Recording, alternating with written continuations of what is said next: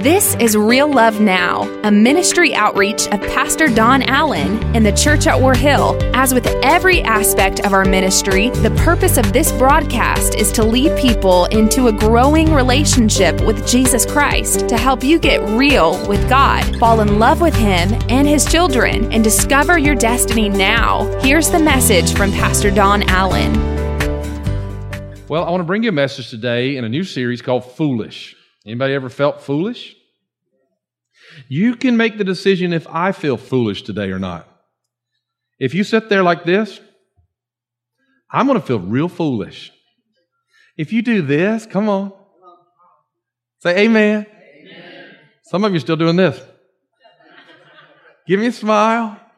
Give me an amen. Come on. If you'll give me an amen, some of you are not going to say anything no matter what I ask. Come on now. If you give me an amen, uh, it's going to help me know that you're getting this today. And I want to bring you this message called Blood on My Door. And we're going to talk about uh, this series on foolish. Now, we're going to go ahead and open our Bibles to 1 Corinthians chapter 1, uh, verse number 18. As we were talking about uh, Easter this year, we know that next Sunday is April 1st, uh, better known as yeah, you don't want to be an April Fool. Come on now. Amen. And we were talking about the fact of that, and we came up with this series. This passage came to, to mind, and it just really has stuck in my heart, and it really came to the top. And so we're going to be talking about this for these next three weeks. And it's the, the message of the cross is foolish. Okay? The message of the cross is foolish to those who are headed for destruction. Let's just stop right there for just a moment. We're going to keep that up there, but stop there for just a moment and listen to me. This talk about the blood of Jesus. This talk about a man who came and he, he was put on a cross and killed and they, they shoved a spear up into his side. I mean, it doesn't make sense to the world how we can believe this reality, how we can believe this truth. The world doesn't get why we're so infatuated with the crown of thorns and the stripes upon his back. Well, if you knew the truth and you know the truth that it's by his stripes we are healed, then you understand the, the, the, fascination we have with the power of the cross, okay? And the world doesn't get it because the Bible says, but we who are being saved know it is the power of God. That this truth of the gospel of Jesus Christ and the cross that he bore is the message that gives us hope for all eternity. It's the message in which we rejoice. It's the, man, I feel God already. It's the message in which we celebrate. But the word says that it's foolish to some. Why would a God come and die for us?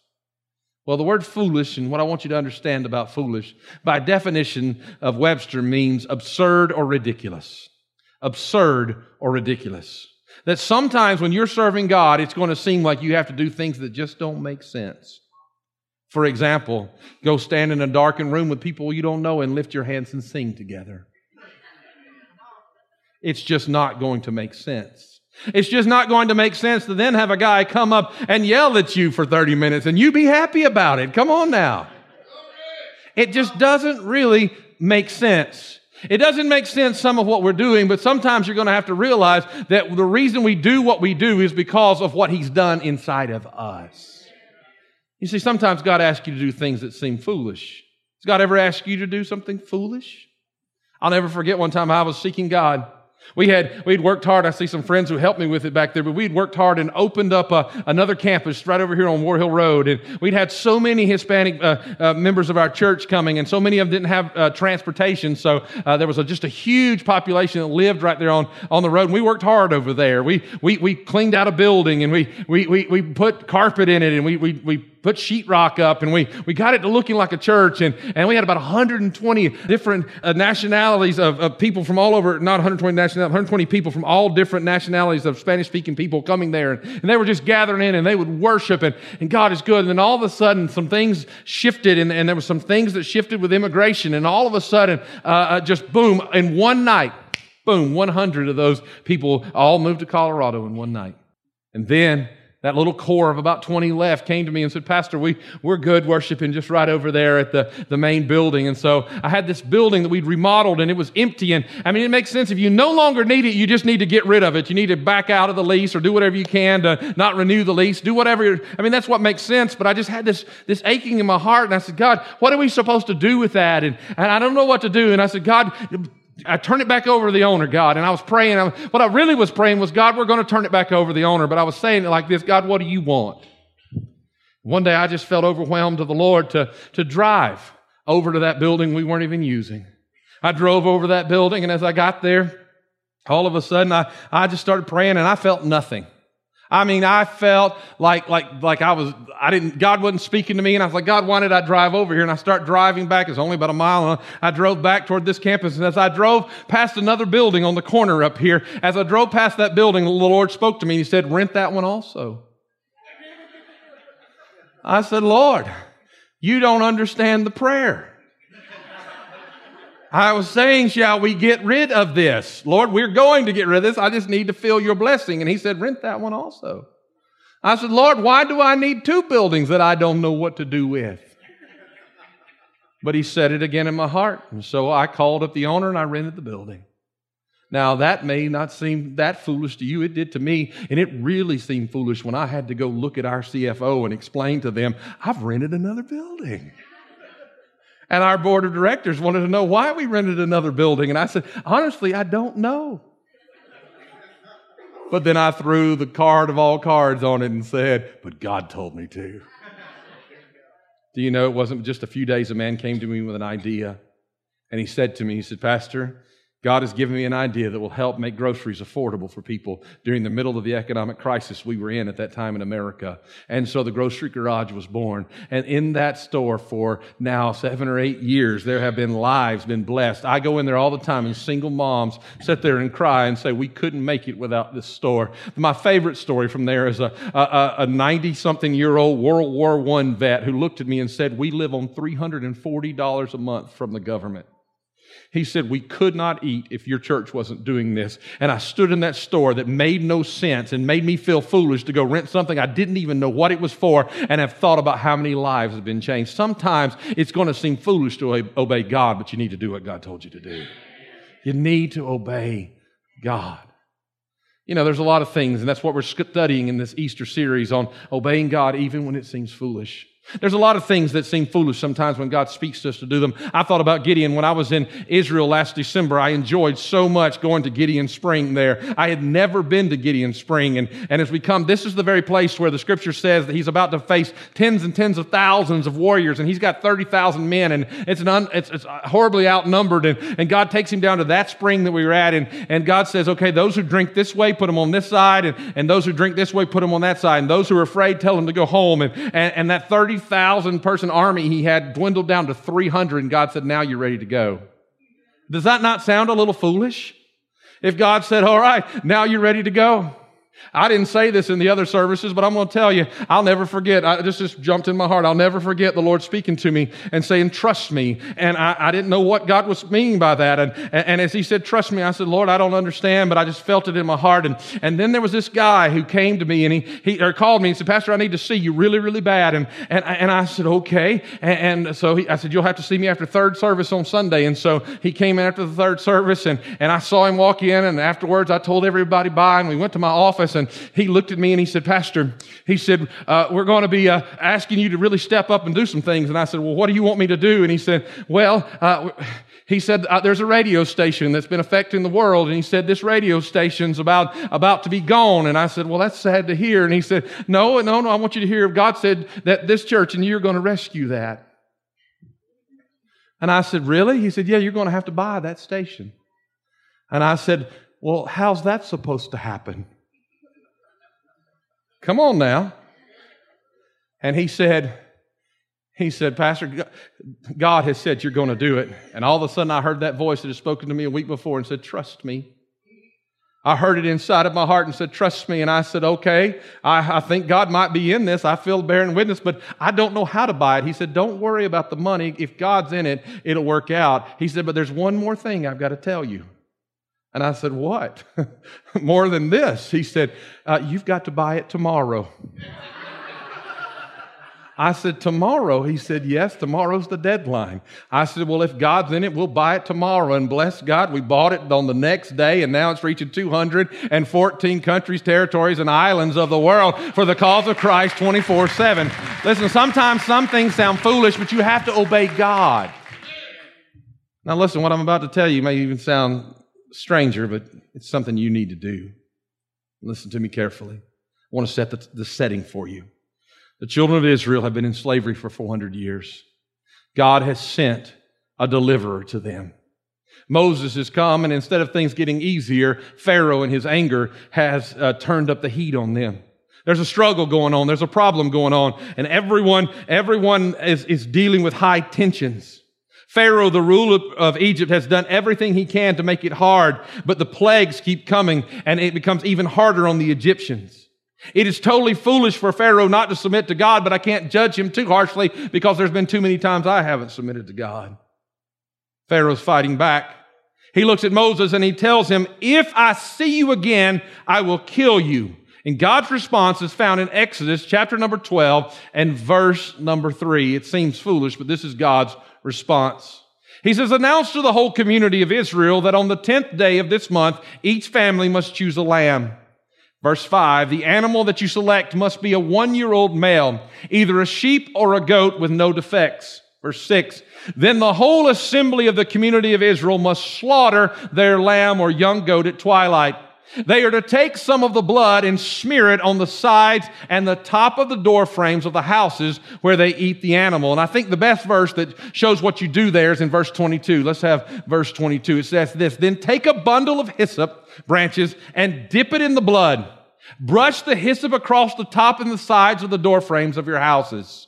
And on that night, verse 12, on that night I will pass through the land of Egypt and strike down every firstborn son and firstborn male in the land of Egypt. Now I just want to put this in perspective for you. Not if you're the firstborn, but if you are the first son born in your family, would you please stand? Wow. Without the blood, there's no hope for any of you. Of course, we all know without the blood, there's no hope for any of us. Come on. Give these guys a hand. Come on. I just want you to realize how much of a percentage, get this, how much of a percentage it was. All right, this wasn't small. The firstborn sons, firstborn animals, and I will execute judgment against all the gods of Egypt, for I am the Lord. Now notice verse 13. But the blood on your doorpost will serve as a sign. Say that when the blood on your doorpost will serve as a sign, making the houses where you are staying, or marking the houses where you're staying. When I see the blood, when I see what? The blood. See, it's foolish to talk about blood in our society, but it's part of our faith. It is the message of the cross. When I see the blood, I will pass over you. This plague of death will not touch you when I strike the land of Egypt. Now let's get this in our minds. God begins to speak to them about something very radical. I want you to imagine this moment. I mean, God has been doing amazing things among the children of Israel. Everywhere around them, uh, God has been putting the Egyptians through the ringer. The Egyptians have been swarmed by frogs, swarmed by locusts, swarmed by flies. I'm laughing because this next one, when I said it in the first service, the reaction was funny. They were swarmed by lice. First service, I said the word lice, and about five hands went up like this. Can you imagine this? They were covered in boils. They were being literally tormented to death all around and thirsty. Their, their cattle are, are dying. Their crops are dying. But the children of Israel are standing right next to them. On this side, the frogs. On this side, they're happy. On this side, they're being eat up with lice. And on this side, they're rejoicing. And don't you understand that that side was mad at this side? They were not happy about the moment. And then God speaks to them and he tells them to do something that is utterly foolish. I mean, they're mad because, I mean, that'd be like all of a sudden you, you, you beat somebody really, really bad in a game and you walk up to them and say, Hey man, how's it going? And they don't even want to talk to you. It's worse. And then God says to them, you know what God tells them to do? Are you ready for this? God says, go to all of those people who are mad at you and ask them for their jewelry. Ask them for every piece of precious metal they have in their house. Can you imagine that? You're going up to somebody and saying, hey, uh, give me your wedding ring.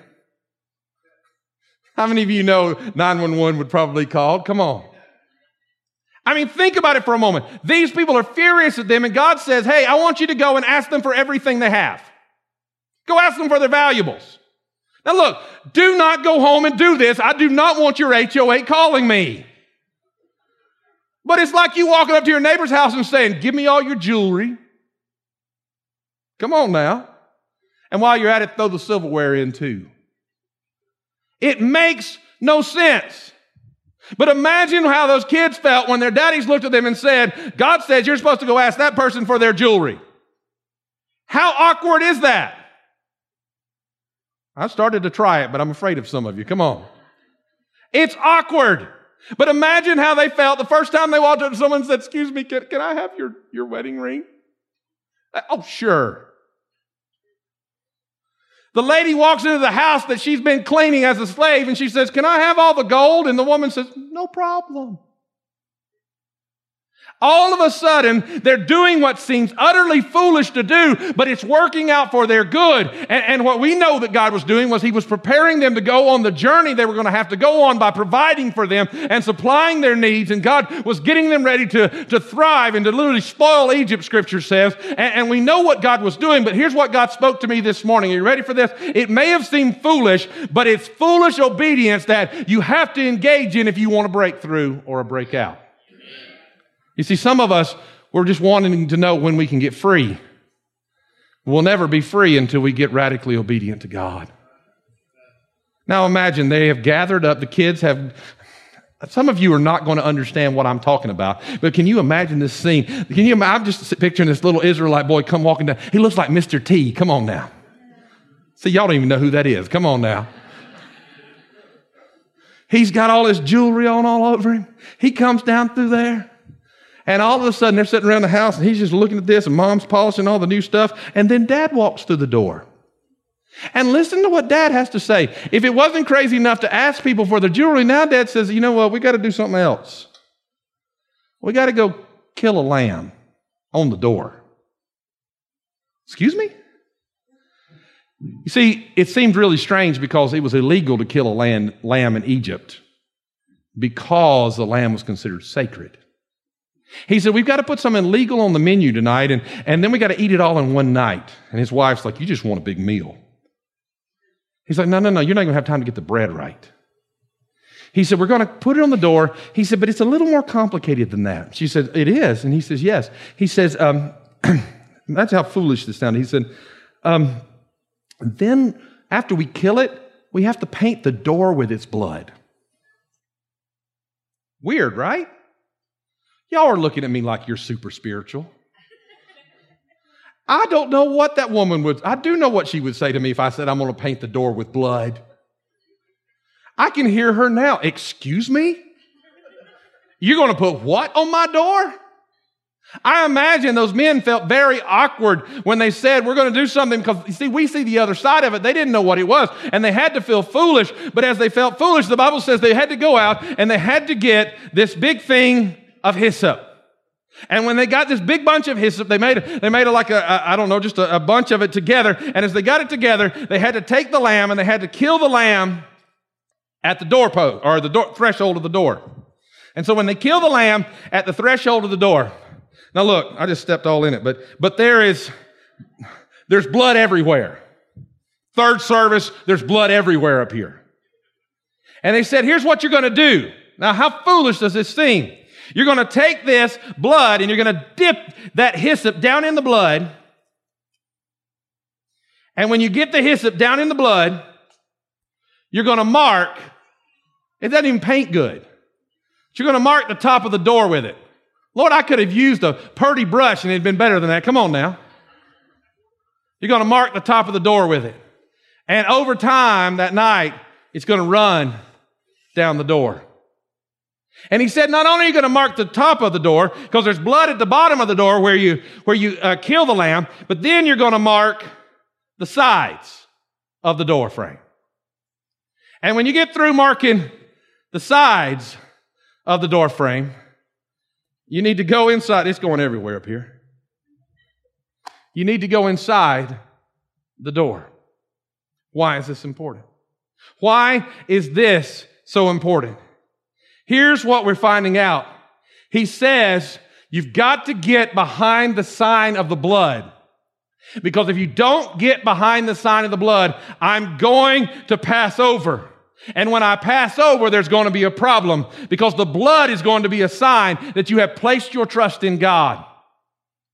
Now, I want you to remember, God said, when I see the sign, not when the Egyptians see the sign. Most of us are living our lives in hope that people around us can see Jesus in us, and we need to do that. But God said, it's not about others seeing it, it's about me seeing it. Because God said, when I pass over in judgment, I will see the sign. And when I see the sign of the blood on your doorway, it will cause me to give you grace because the blood will be a reminder of grace. Here's the result. He said, I will pass over.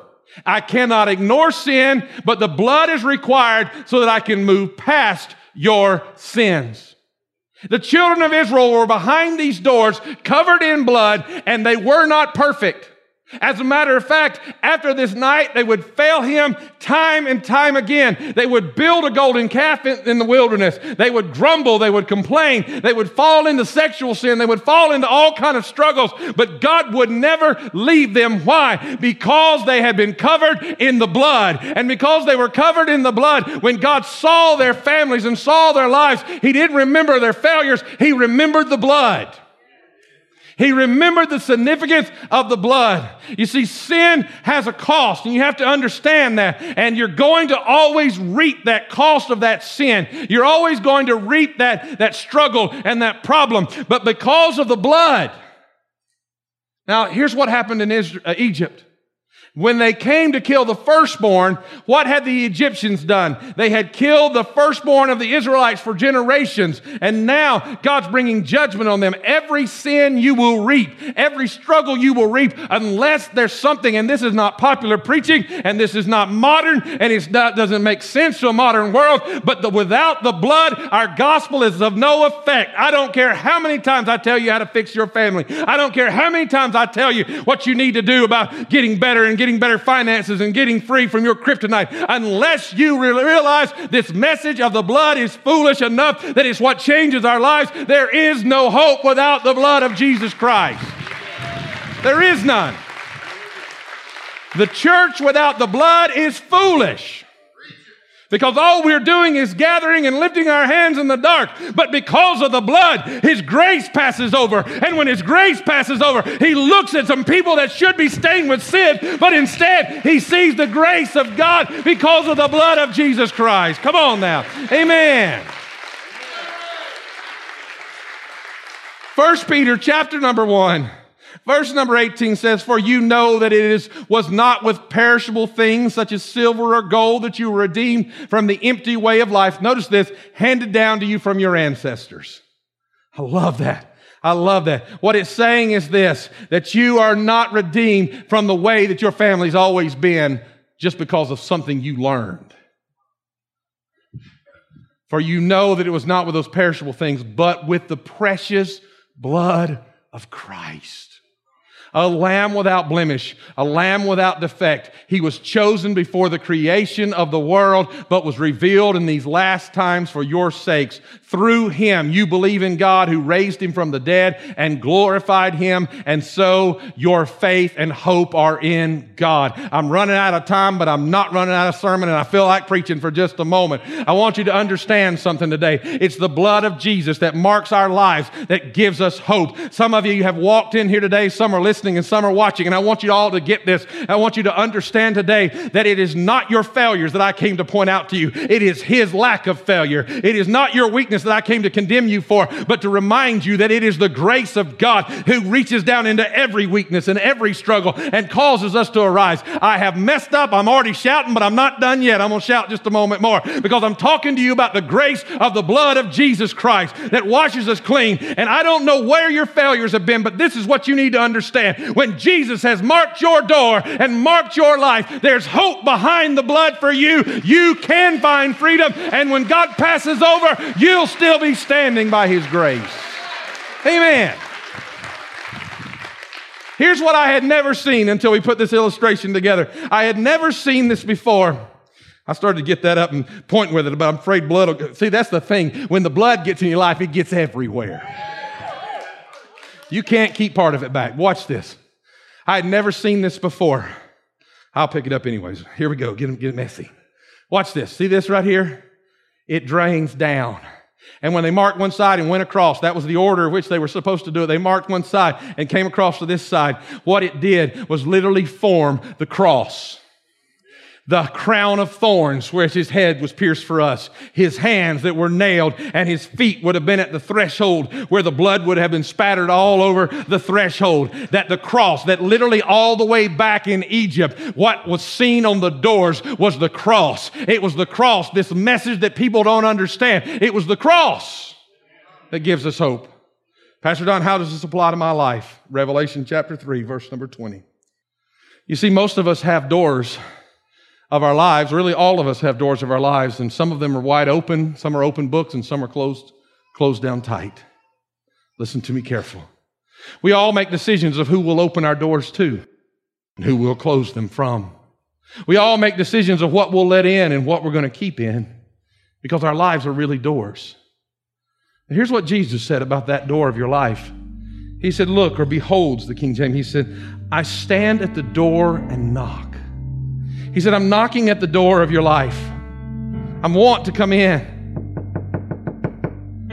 He said, If you hear my voice and you open the door, I will come in and we'll share a meal together as friends. Here's what he's saying no different than the original Passover. They bloodied their door, they ate a meal behind the door. And Jesus said this He said, If you'll open the door of your life, I'll come through it. But I got to tell you something when Jesus goes through the door, he marks it every time. When he comes to the door, there's a mark of his grace, a mark of his blood, a mark of the cross that forms on your life. And when he comes in, it's not a fearful night, but a new joy as life begins in who you are. This is what God's been dealing with my heart about. Don't put your faith in works, put your faith in the work that Jesus has already done. Put your hope in the work that's already been accomplished. I want you to bow your heads with me in this place. Nobody looking around, everybody listening to my voice for a moment. I'm going to pray for us all. Father, you see our heart. You see the blood, or not you see it there, or you see it that it's never been given a place. You see who we are. You see right where we are. And you're knocking at the door of our lives. I want to talk to everybody with your heads bowed for just a moment because there are people here who you love Jesus and you've asked Jesus to be your Savior. But there's a whole lot of your life that's not under the blood. There's a whole lot of your life that, that and it seems foolish to talk about the blood, but the blood is the only hope we have. And that means that you haven't surrendered that area, but the blood gets everywhere. It gets everywhere. And you need to surrender that area of your life. If that's you, I want to see your hands in this place. Get them up, hold them up high. Hands going up all across this place. Literally all over this place. Thank you. I'm going to pray for you in just a moment. Put those down. But you see, that's not the only ones that need to raise their hands today. There's already been several in our earlier services, but there are people here today that would say with me, Pastor, I have never really invited Jesus in. I've never allowed him to really mark my life with his blood. I, I've wanted to escape hell, but I've never made him my Lord and invited him in to mark me as he is. And the door of your heart stands uncovered, stands in judgment.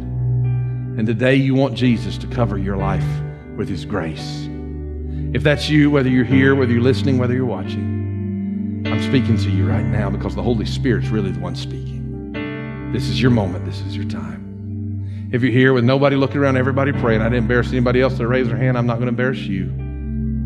But if you're here today and you say, Pastor, today's the day I want to invite Jesus to mark my life with his grace and I want to make him my Savior. Can I see your hand right where you are? Would you just hold it up high? Thank you. Thank you. Thank you. Who will join with me? Thank you. Thank you. Thank you. Who will join with these six? Thank you. Who will join with these seven? Who else will join with these today? Thank you, thank you. Yes, I see these hands. Hallelujah. All right. I want you to join hands with someone near you. You don't have to cross the aisles, but let's pray a prayer of faith. The Bible says that if we will confess Jesus Christ as Lord with our mouth and believe in our heart that God raised him from the dead, we would be born again. So today, we take this moment to celebrate the gift of Jesus with these who are finding him today. Come on, let's pray together. Jesus, by faith, I believe your promises.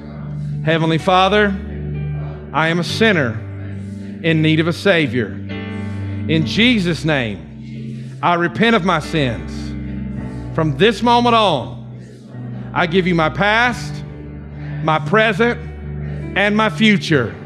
In Jesus' name, I believe that God is my Father, heaven is my home, and Jesus is my Savior.